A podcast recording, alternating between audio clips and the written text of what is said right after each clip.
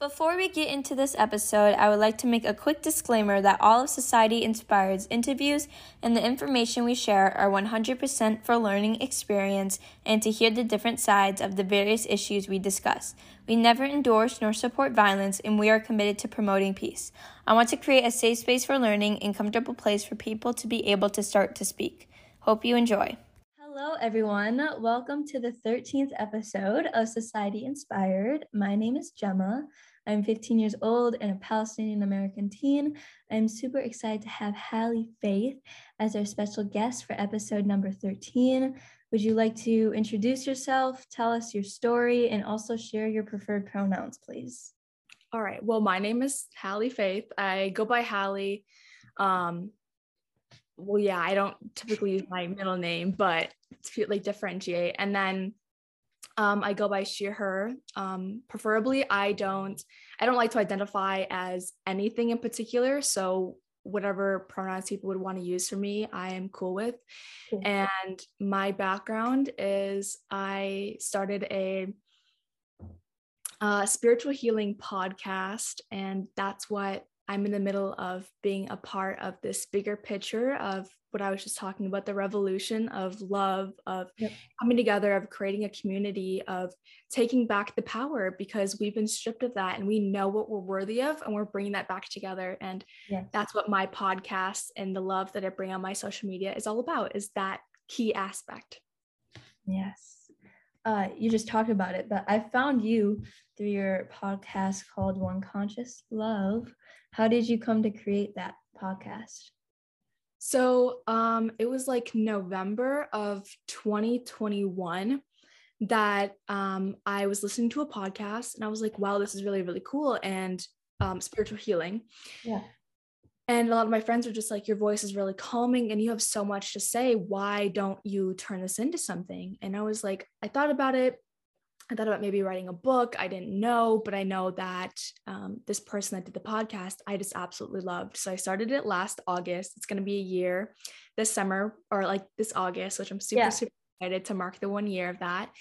And I always understood consciousness and how we're all just like, we're like a soul and a body. That's how I see things. And yeah. so conscious had to be in the name. And mm-hmm. I think that we're part of the revolution is we're all one. We're understanding that I am you, you are me. We all, whatever we do to one person, it's going to happen to the whole community of people. Yes. And so one had to be the thing that brought it together. So one conscious, and then I'm big on love. One of my biggest things that one of my friends talked about, she wrote a poetry book, and that was in it was love is my religion. And, mm. um, I've recently heard a quote that love is like everybody's heart is your temple. You have a place to be in everybody's heart as long as you're compassionate and loving. And so that's where everything really boomed. And my podcast has been doing really, really well. And I've had connections like you and people from Europe and people from Canada and New Zealand and all over that. If you are feeling inspired to do a podcast or any kind of influencing, I highly recommend it, because the connections that you have, not even just with the place that you're in, not just the country, but worldwide, we're no different than everybody else. We think yeah. that's such a big difference, but we're all under the same pressure to be something. All of us, everybody has a different privilege, but we're all confused on what it means to be human. Yeah. Yeah. Giving comfort to each other, knowing that it's going to be okay, is something big. Yeah. um, you emphasize how important self-love is. And so like, what is your definition of self-love, and how does it differ from society's definition of it? So this is something big that it's hard to explain, but it's something that a lot of people don't see, that we, with this new, we call it like new age, new spirituality, new age um, type of thing, because we think that we need to find these things outside of us, where we were born into this world as love. I don't know if you believe in vibrations, but everything in this universe, scientifically proven, yeah, is vibrating in a certain frequency, and love and gratitude are some of the highest frequencies that anything and everything can vibrate at.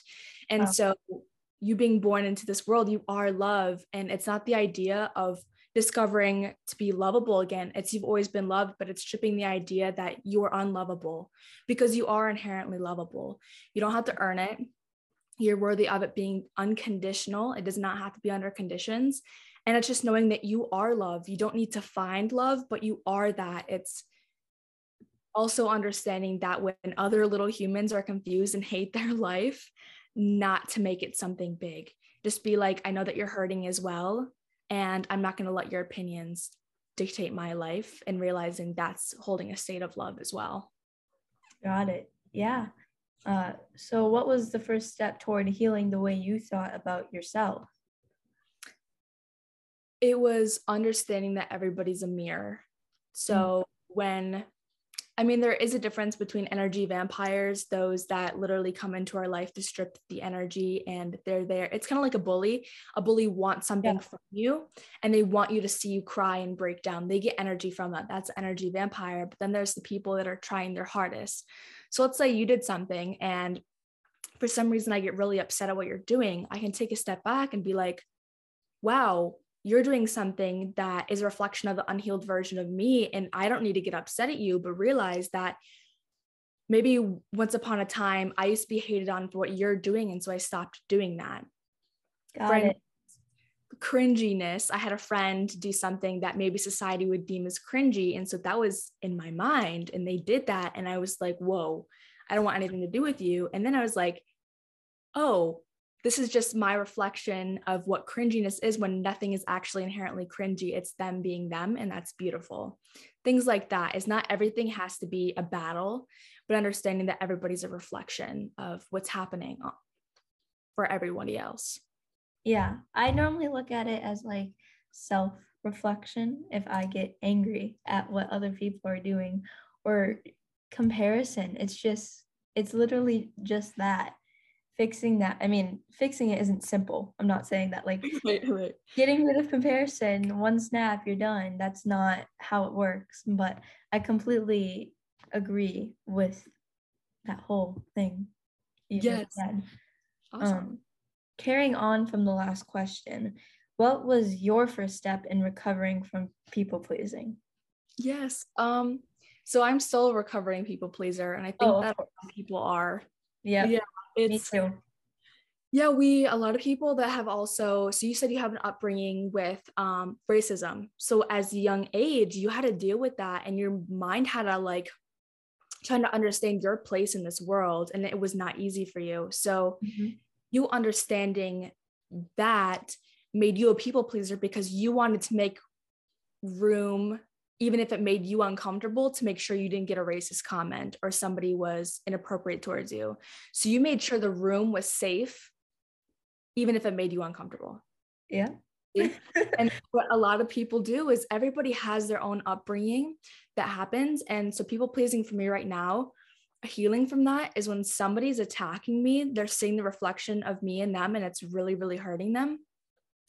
I try to find the happy medium. So for instance, um, my parents got an argument the other day. And so I wrote down what I was feeling, and I went to them, and I was like, okay, this is what I'm feeling, and I want to hear exactly how you're feeling first, and then I'll explain my version so we can find a happy balance. And my parents come from a different time, a different like hurt from their generation and everything. And so trying to understand their perception first, because the best way to communicate effectively that everybody needs to understand is that it's not about having somebody understand your point of view, it's understanding their point of view first. Mm-hmm. And that's emotional intelligence. It's understanding that person wants to be seen and heard, and do that. And yeah. then say, hey, now it's my turn. I want to be seen and heard, and find that happy medium as to where things are going to be. And that's what I've been doing to recover from my people pleasing. So I want to ask, go into that question a bit more actually, um, with you wanting to feel seen and heard. That's something, it's in itself, that's a big step to take, to even have the confidence to even be like, I want you to listen to me, because I feel like what I'm feeling is valuable. Because most of the time in people pleasing, people feel invalidated, but feel like they can never say what they want to say.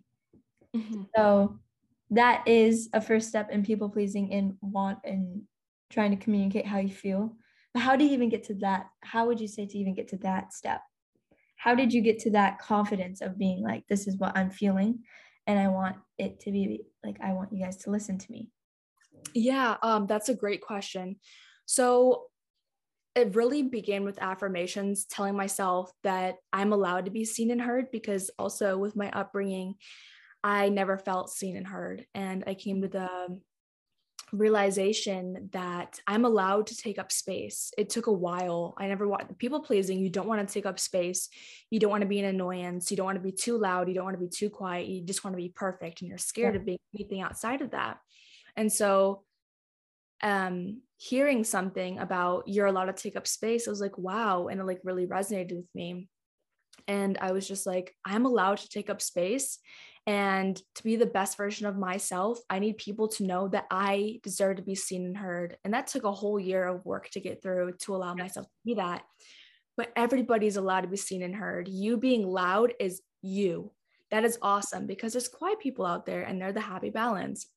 You're allowed to, whatever your expression of you is, is exactly how it's supposed to be. We don't need a bunch of Emma, Emma Chamberlains. We don't need a bunch of, um, I'm trying to think of another influencer, but we don't need a bunch of people mirroring each other. We just need people to be them, and also coming to the conclusion that you're allowed to be you, and your magic is what's going to bring to the table for somebody to bloom into who they are, as you holding yeah. space for them as well.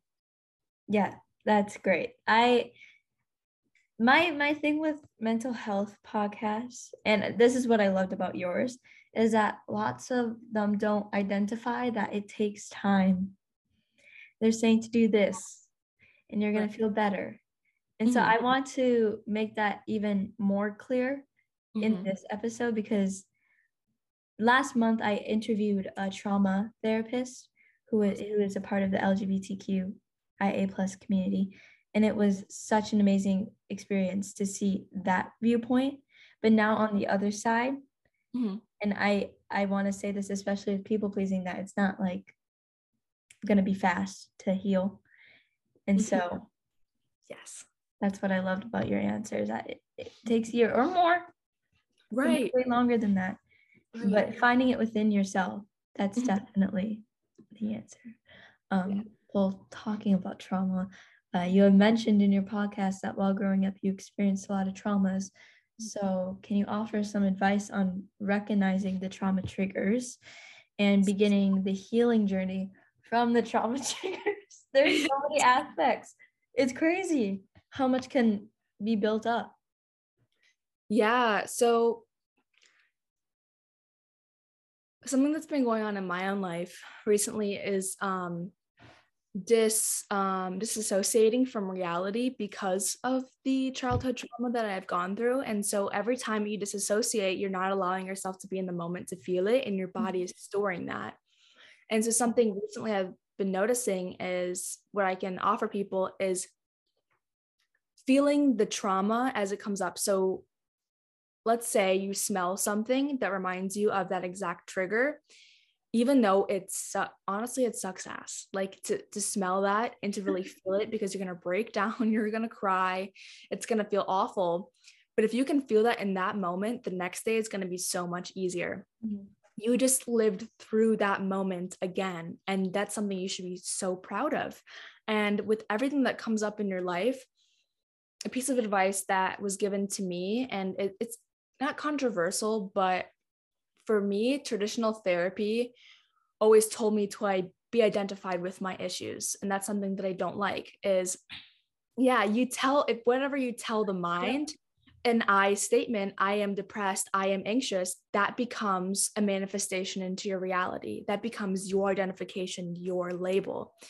But when you can say, yesterday I was talking to one of my therapists, and she was saying that an old Irish saying is, sadness is upon me, not I am sad. So instead of saying, I am this, I am that, you go, depression's upon me. It's going to pass though. Anxiety's upon me. And anxiety is found in the future, and depression is found in the past. So if you're constantly in the past, you're going to be depressed over what already happened. You can't control that. in the future, if you're constantly overthinking about the possibilities, yeah, you're going to be anxious. The present moment, as cliche as it is, is the only moment. And that's the truth. And it's the only place you can find serenity and peace and salvation, people might want to call it. Mm-hmm. And to know that everything that happens to you, in my eyes, your soul chose to go through.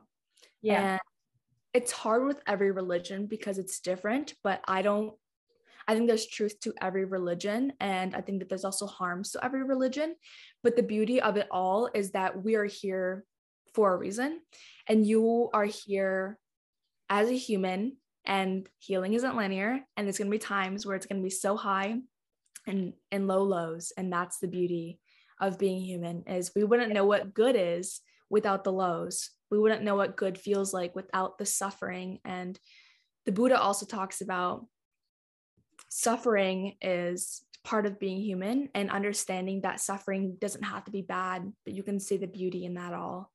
And that's something totally like outside of that, but understanding that everything that you've gone through is bringing you to your future steps, and it's something beautiful. And that's what I always try to tell people, even if it's so hard for them to understand of why it's happening. Yeah. But yeah.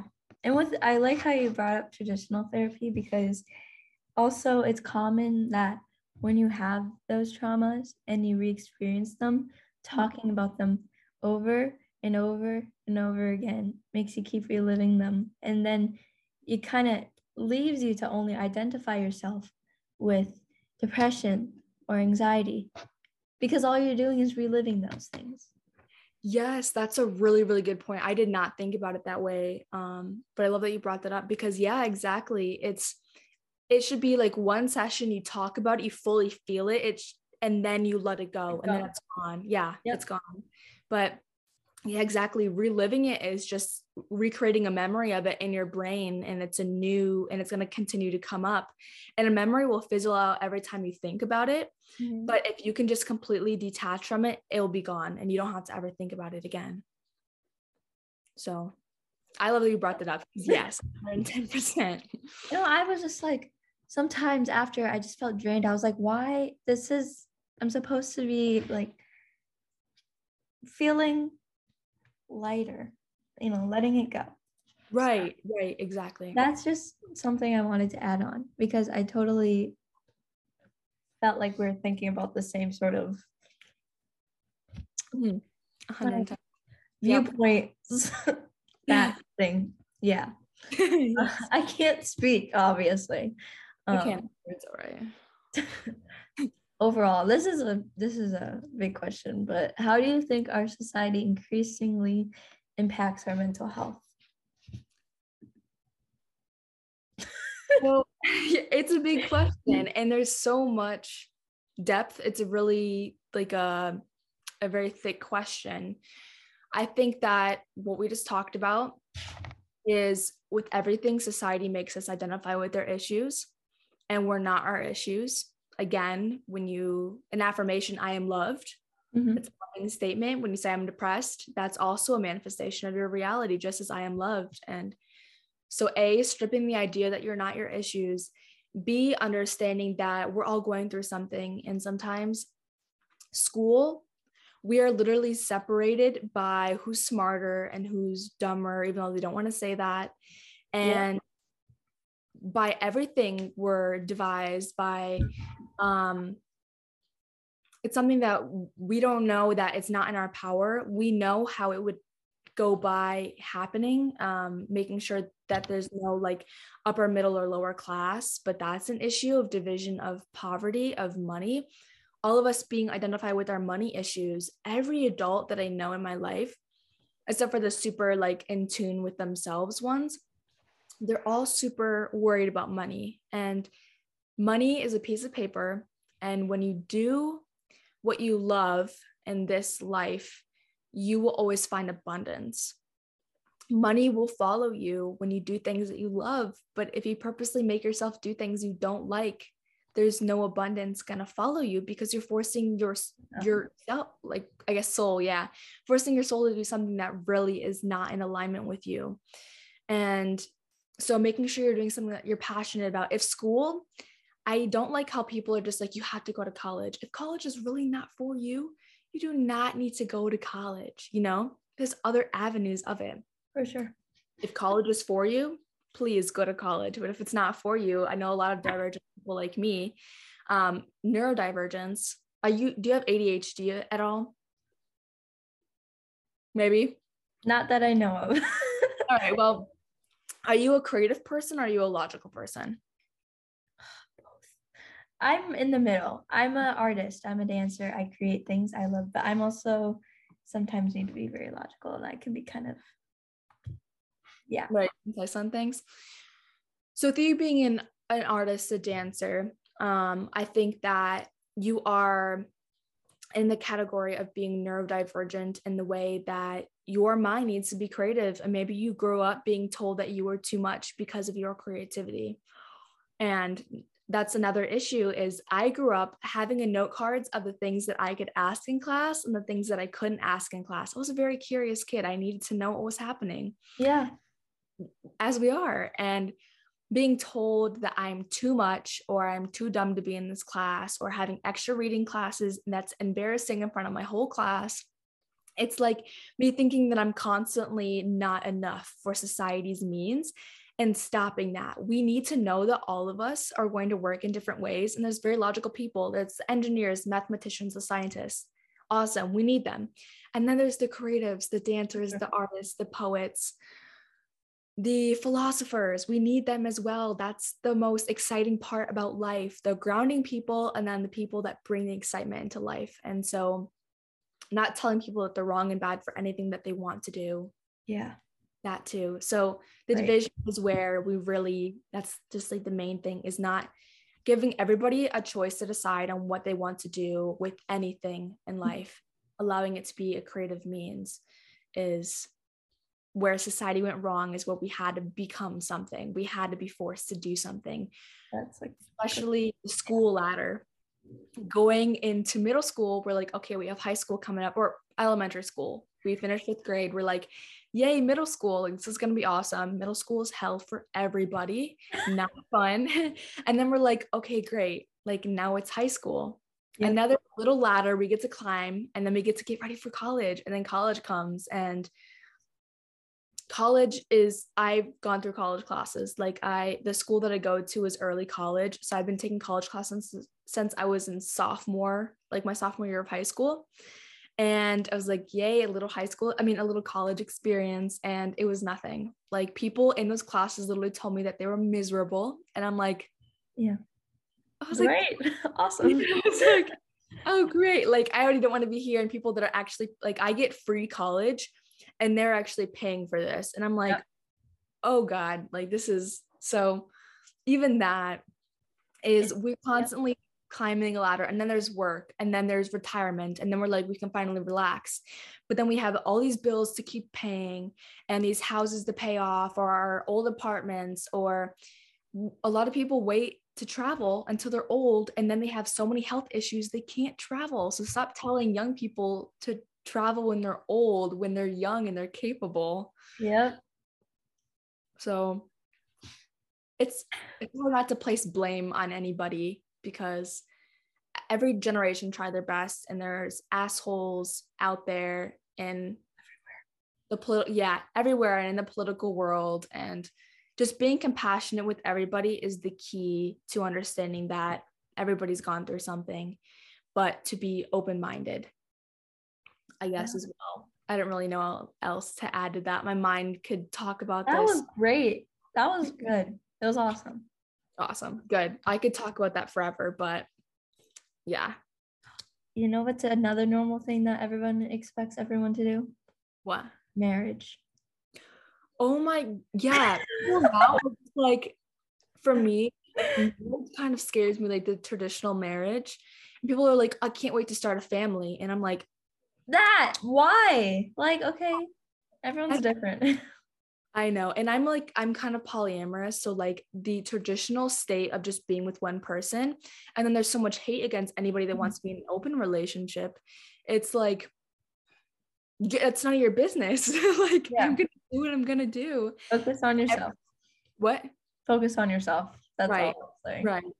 Exactly. It's the norm is heterosexual marriage. Anything else is not normal.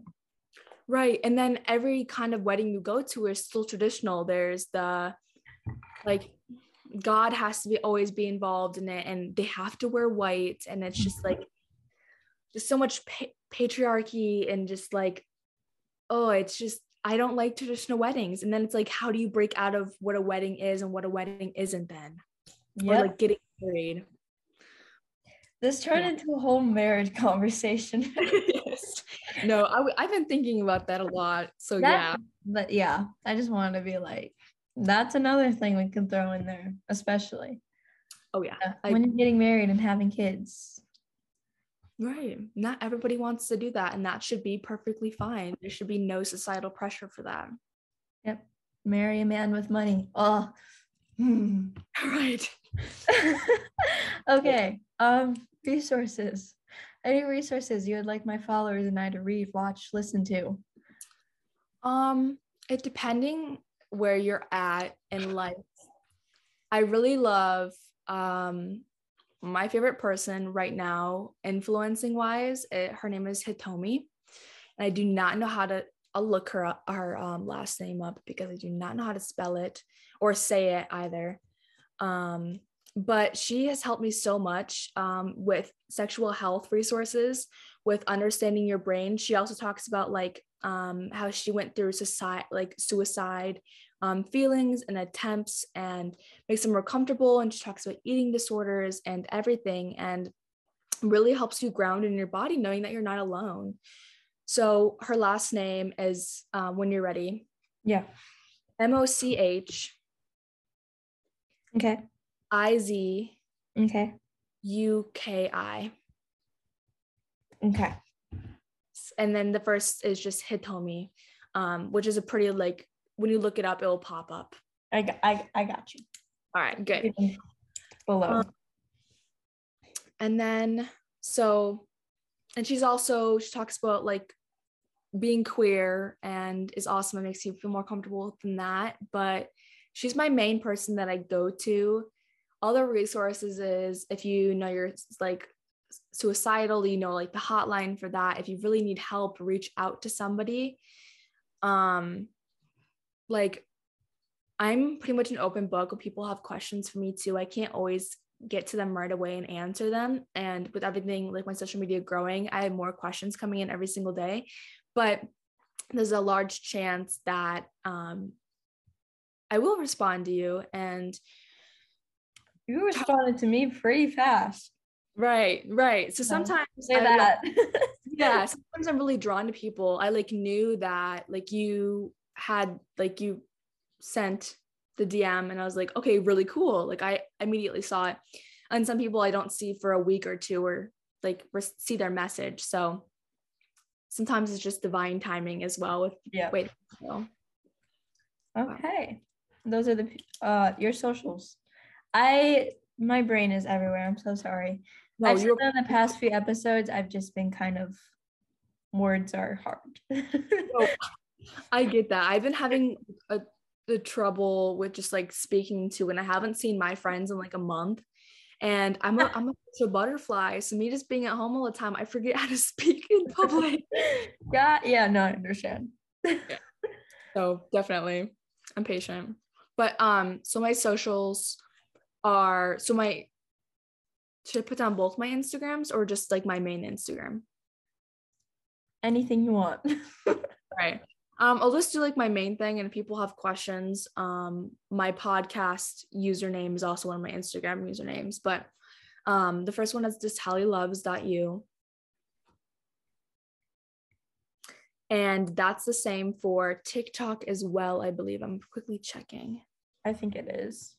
All right. I think perfect. Um, yeah. hallie loves dot you. And then I don't use Snapchat. I, the, Oh, my podcast is um One Conscious Love. Yes, or just One Conscious Love, I think, which we talked about. And that's like my main social medias that I use. So, yeah. All right, great. Wow, thank you so much for taking your time to do this interview. Make sure you follow Hallie on the social media platforms. They'll all be linked below, and her podcast, One Conscious Love, will also be linked below. Uh, make sure to follow our other social media platforms as well, so you don't miss out on more interviews and important information. I hope you enjoyed the thirteenth episode of Society Inspired, and we will see you guys next time. Yes, thank you so much for having me. Again, I was so stoked when I first saw it. Two years ago, you would be like freaking out right now. And I'm just happy to be working with another like-minded, you know, individual that's taking the initiative to start something grand for the future. So thank you. I really appreciate it.